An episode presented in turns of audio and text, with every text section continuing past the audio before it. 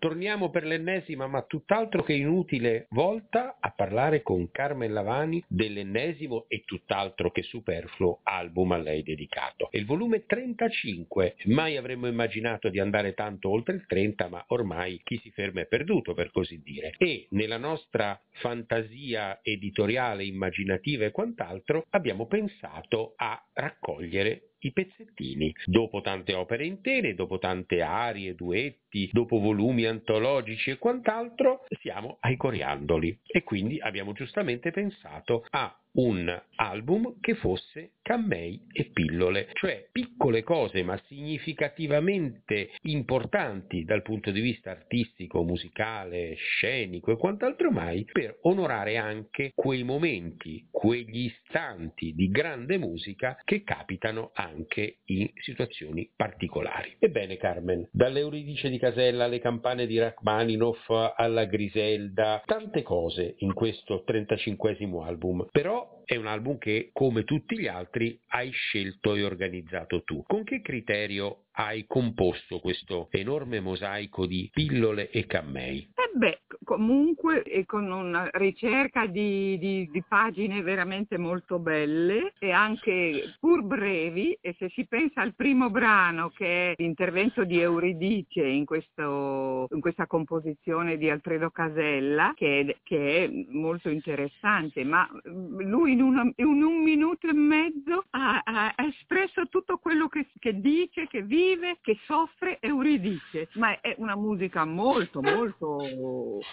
come dire, interessante sotto tanti auspici, cioè in un minuto e mezzo lui ha reso, diciamo, la sua genialità, perché Alfredo Casella è stato un grande compositore italiano. E diciamo nel ricordo non è che ce ne sia molto, le opere di Casella si fanno molto raramente, ma queste, diciamo, saranno tre paginette di musica, creano già un clima di, di grande fascino e poi di bravura, di, di, di alta composizione. Per gli altri anche le, l'intervento nelle campane di Rachmaninoff, anche qui un altro grande autore che, che, che dovrebbe essere molto più seguito secondo me perché ha scritto veramente tanto, non tanto per la voce ma quanto per gli strumenti, per l'orchestra eccetera. Quindi anche quello andava diciamo, anche se diciamo, è stato registrato in un concerto in piazza a Spoleto durante la fine del, del, del Festival dei Due Mondi, credo che fosse il numero 23. E poi, quindi anche quello un onore a Rachmaninoff. Poi per quanto riguarda le pillole, ecco, questo che ho detto, accennato, sono veramente, diciamo, dei, no, non proprio scene, ma insomma, del, come si chiamano i famosi, i camei, differenziare i camei anche dal resto delle pillole, perché i camei sono veramente degli interventi brevi, ma molto molto significativi. Le scene invece che io ho messo, le ho messe proprio perché? Perché volevo sottolineare in particolare, pensando a un'opera specifica, volevo sottolineare certe cose che non è che cadano in secondo piano, ma vengono un po' ascoltate meno frequentemente, per esempio della Forza del Destino, l'aria del primo atto questo, che non è, non è certo nota e conosciuta come le altre due, Pace mio Dio o Madre Pietosa Vera, quindi differenziarle in modo che, siano divulgate anche loro in un, in un modo più, più, sentito, più voluto. Ecco, tutto qui. In questo panorama di 14 tracce ci sono anche dei momenti della tua carriera particolari, come tra l'altro vorrei ricordarlo l'incontro con il grande Bruno Nicolai, del quale abbiamo ricordato i 30 anni dalla scomparsa, che ti accompagna al pianoforte in eh, un estratto da Tosca e in un estratto anche ben più importante per te, stavo per dire, perché è un'opera che avrebbe potuto coronare il tuo percorso artistico, ma è stata per così dire l'occasione mancata. Ecco, come ricordi quell'esperienza in studio di registrazione? Intanto ricordo la simpatia, l'adesione proprio come che ha dimostrato nei, miei confronti il maestro Nicolai, l'adesione eh, mia e, di, e, dell'altro mio collega, tra l'altro mio maestro che mi ha preparato questi ruoli, Mario Chiappi, l'adesione, la, la simpatia, la solidarietà e quindi la partecipazione poi attiva, perché? Perché lui ci ha appunto accompagnato al pianoforte, quindi già quello ha creato un clima di grande entusiasmo, di grande voglia di, di, di, strafare proprio. E in effetti queste registrazioni sono venute fuori ineccepibili, direi, perché? Perché il maestro Nicolai ci ha dato l'orchestra sotto con il suo pianoforte e sia io che, che Mario Chiappi abbiamo dato quello che era il nostro massimo e io nella mia vita non ho mai registrato con tanta con tanto coraggio, con tanta volontà di, di strafare proprio, e, grazie a, a, alle reazioni che ha avuto il maestro Nicolai, poi veramente un periodo esaltante per me e poi io avevo già cantato con lui Il mondo della luna, quindi già come musicista io l'ho conosciuto in quella circostanza, era veramente un grande musicista Bruno Nicolai. Questo senza dubbio. Tra gli inediti inediti, diciamo tra le novità nel nostro intensissimo percorso di questi mesi, rilevo Paride d'Elena di Gluck, una situazione molto particolare, ancora una grande esperienza musicale senese e tra l'altro una delle occasioni di collaborare con un grande direttore oggi quasi totalmente dimenticato purtroppo, Piero Bellugi. Che dispiacere per lui, perché lui è stato veramente ecco, un altro come Bruno Nicolai che ti comunicava intanto sostegno, perché lui mi ha scritturato non so in quante occasioni Piero Bellugi. E, e la stima, vabbè, chiaro, iniziale, però però, però eh, anche in questa circostanza ha dimostrato quasi un affetto nei miei riguardi. Io mi trovavo lì nella sede dove si stava eh, realizzando questa registrazione, cioè praticamente era live e, e, e si, c'era questo concerto di, di quest'opera di Gluck molto interessante, ma, ma, in quell'occasione credo che non sia venuta fuori tutto, tutta, tutte le cose che avrebbero dovuto venire fuori. E quindi io mi trovavo lì alla, alle settimane musicali senesi, che sono quelle che si ripetono ogni anno, da tanti, tantissimi anni, e mi trovavo lì per un'altra opera, mi trovavo lì con il convitato di pietra di Gazzaniga. E io ho dovuto a malincuore, perché proprio maestro Bellugi me l'ha, me, l'ha, me l'ha chiesto, proprio a malincuore ho dovuto sostituire una collega, perché io sapevo che quella collega era adattissima, anche era un ruolo era, era un, una, come dire, un cameo per diciamo, la partecipazione, perché eh, i cantanti che partecipavano erano oramai di fama internazionale. E quindi non, non, non avrei voluto farlo, però il maestro Bellugi ha detto Carmen lo devi fare, non è, non è per una questione diciamo, di non essere all'altezza, l'artista che era stata scritturata aveva solo un difetto che era straniera, era straniera e non parlava l'italiano. E quindi l'intervento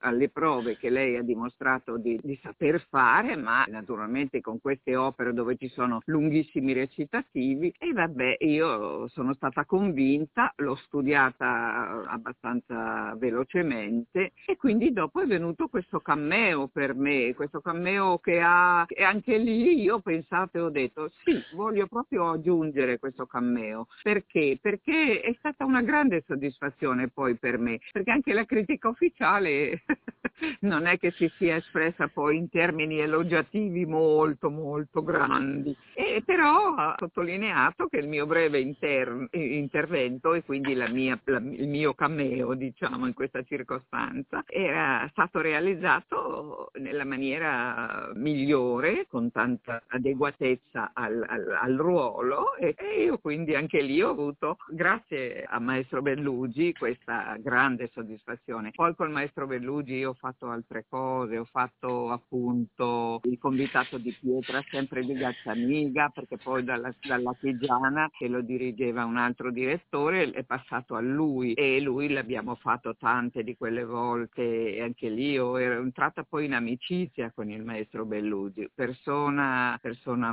indimenticabile perché aveva un'umanità e una simpatia, una grazia, anche nel gesto direttoriale mi piaceva molto il maestro Bellugi. Di tutte queste perle, questi 14 tra cammei e pillole, ma vere e proprie perle, alla fine il tuo preferito è sempre quell'ambizioso spirito che mancò poi il debutto in teatro? E beh, lì è stata una, un, dire, una gioia estrema, proprio estrema, perché quando io feci l'audizione e feci sentire al direttore artistico che si chiamava allora Mauro Trombetta, la Lady Macbeth, lui, lui stupì molto del cambiamento e, di, e disse noi dobbiamo programmare il Macbeth e quindi io sentendo una roba del genere e ricevendo la scrittura per questo ruolo che avevo già studiato da, da anni oramai e che, che, ci tenevo moltissimo e poi diciamo dalle stelle alla spalla